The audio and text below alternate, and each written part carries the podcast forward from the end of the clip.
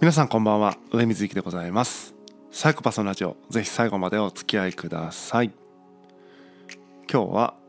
少なからずきっと誰かに影響していたいんだろうというお話をしたいと思っています。えーまあ、小さい頃ですねあの川で、えー、なんていうんですか水面に向かってこうなんだろうな石を投げるこう横向きにね投げて、えー、ぴょんぴょんぴょんってこう石が跳ねていくんですよ水面を。で波紋がこう広がるみたいな、うん、伝わりますかね。そういう遊びをね、えーまあ、田舎だったからなのか知らないですけど、えー、やってましたね。川に石を投げるみたいな。でそのうん。まあ、いくつねその波紋がこうできるかみたいな4連鎖したねみたいな5連鎖したらすごいよねみたいなそういうことで盛り上がってたんですけどもあれって1回投げてポチャンってなっちゃうとうんつまんないですよね、えー、波紋が広がらないと。うんつまらないと。えー、そういう感覚っていうのはね今のこのデジタルの、えーまあ、デジタルじゃなくてもアナログでもそうなのかもしれないんですけどもこの特にデジタルのね、え、今のこの世の中、えー、その感覚っていうのが、えー、結構あるなと思ってるんですね。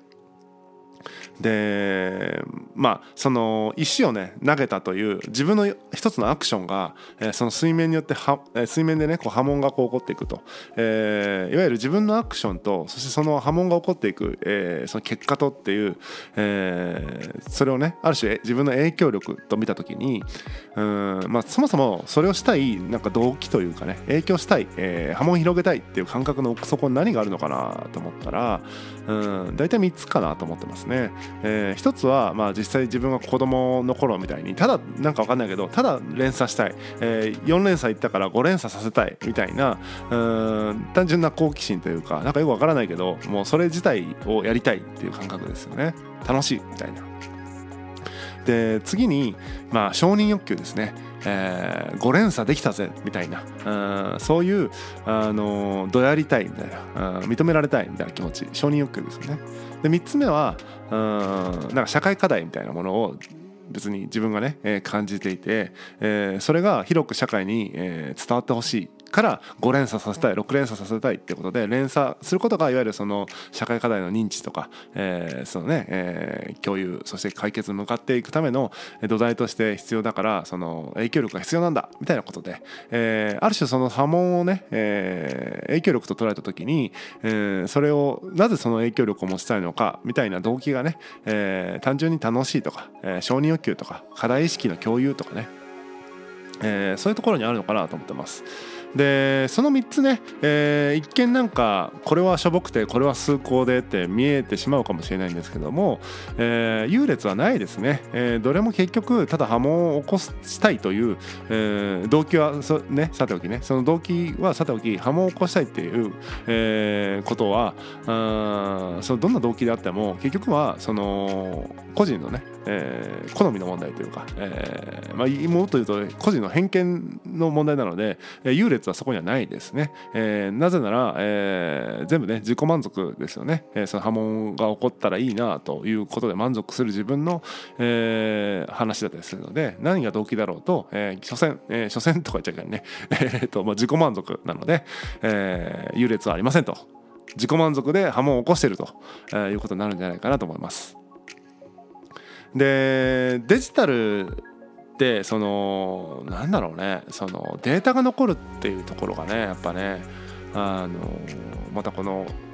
川にこう石を投げて波紋を起こすこと時とね違うのはやっぱデータが残っていくってことなんですよね。うん、川に石投げてその100回投げたとしてその100回分のデータって取ってないですよね。うん、でも自分が例えばツイッターでなんかつぶやいたらそのアナリティクス見ればね、えー、どのツイートが一番こうインプレッションがあってとかでどうたらこうたらでみたいな、えーね、フォロワーが今月何人増えて、えーね、先月と比べて何パーセント多いですよみたいなことはもう勝手に分析まあ別に見なければ別に分析できないっていうかすることもないんだけども見ればね、えー、そうやって自分の履歴が見れてしまうデータが見れてしまうという世の中でこうなってくると何が起こるかっていうとうんまあデータを見ない人ねまずうん見ないでずっとそのただただ石を投げる人でもう一人はそのデータを見てあこういうのがニーズがあるのかとかあこういうのはニーズがないんだなとかあこういうのはちょっとあこういう結果が起こるんだなってことをデータから学んで、えどんどんね改善していく人っていうねこう2種類に分かれると思うんですよね。えー、で後者はどんどんそのなんだろうな PDC が回っていくからあのー例えば石を投げる川、ね、あの水面に石を投げるって意味ではどんどん例えばフォームが改善されたりとか選ぶ石がね、えー、こう改善されて、えー、5連鎖だったのが6連鎖7連鎖みたいなのが起こっちゃうみたいな感じで、えー、すごいね、えー、クオリティが上がっていくと。で一方ただ石を投げている人っていうのはずっとね、えー、1連鎖2連鎖だったあ次全然ダメだったみたいな感じで、えーまあ、改善がされないなんかただのランダムでねそのやるくじ引きみたいな感じでやっちゃってる人がいると。ここの差ってでかくて、えー、さっきのねそのデータを見て改善を加えてる人っていうのはやっぱりどんどんねプロみたいになっていくんで、えー、じゃあ例えばツイッターに例えるならばプロみたいな人のツイッターっやっぱ集中してますよね人がね。で、えっと、プロじゃない人のツイッター、えー、まあザ素人みたいなツイッターっていうのは、まあ、僕もそっちに入るんですけども、えー、はもう完全に埋もれちゃいますよねプロみたいな人のツイートに比べて。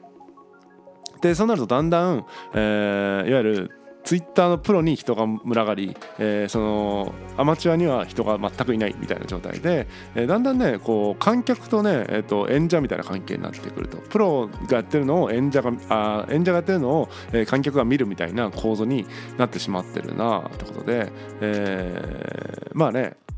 なんだろう。こうみんなそれぞれ楽しめばいいのになんかね主と従じゃないですけども、えー、そういうね関係になってしまってて面白いなと思うんですよね。うんでまあそのこれって僕はまやかしだと思っていてそのデジタルってやっぱそのデータが蓄積されていくからまあまあすごい分かりやすいところでいくとフォローとかねフォロワーとかね、えそういう数字って分かるしうん何リツイートされたかとか分かるわけじゃないですか。だからそうやって数字で残ることによってあたかもね揺るがない何かがあってすごいみたいに思われがちなんだけどもえっ、とねその実はね水面にこう石投げるのと変わらないんですよね。えー、1回例えば5連鎖6連鎖しても次投げる時はまたね、えー、確かにそういう実力あるかもしれないけれどもうん何ていうのかな永遠にその実績が何ていうのかなあ通用するかとそんなことはないんですよね。うんマイナスの面を考えると分かりやすいんですが、えーと、例えば炎上した人とかね、えー、なんかすごい炎上するんだけどもじゃあ翌年に同じようにその人が嫌われ続けてるかっていうとまあ、よくわかんないですよね例えば2019年にあなんかすごい叩かれていた芸能人とかが2020年にはなんか YouTube でバリバリ活躍してたりとかするんですけど、えー、なんかそれってじゃあ何視聴者が、えー、心変わりしたのかそれとももう2019年のもう記憶がもうないのか、えー、それとも全く違うそのパイを取りに行った違うその視聴者がファンになってるのかとかっていう、えー、ちょっと理由は全然わかんないんですけどもなんかその炎上がなかったかのような感じになってるんですよね。つまり、えー、いろんなものが瞬間的であるってことなんです。えーまあ、何が言いたいかというと、えー、丸くどくなりましたけども、えー、石はね投げ続けないといけないんですよ。えー、石は投げ続けないといけないその石投げ続ける石を、えー、プロになりたい人はいわゆるデータをしっかり見てね、えー、日々改善してっていうことだと思うしデータっていうかね別に自分を振り返るだけでもいいかもしれないけどもとにかく、え、過去をちゃんと振り返って、え、改善を加えていく人は、まあ、プロを目指せばいいし、え、プロを目指さないにしても、え、なんだろうなその波紋を起こしたいのであれば、え、毎日石を投げ続けるしかないと一回ね、え、石を投げておしまいっていうのじゃね、えー、これじゃあまあなんだろうね、えー、やっぱり影響できないよねって思いますね。で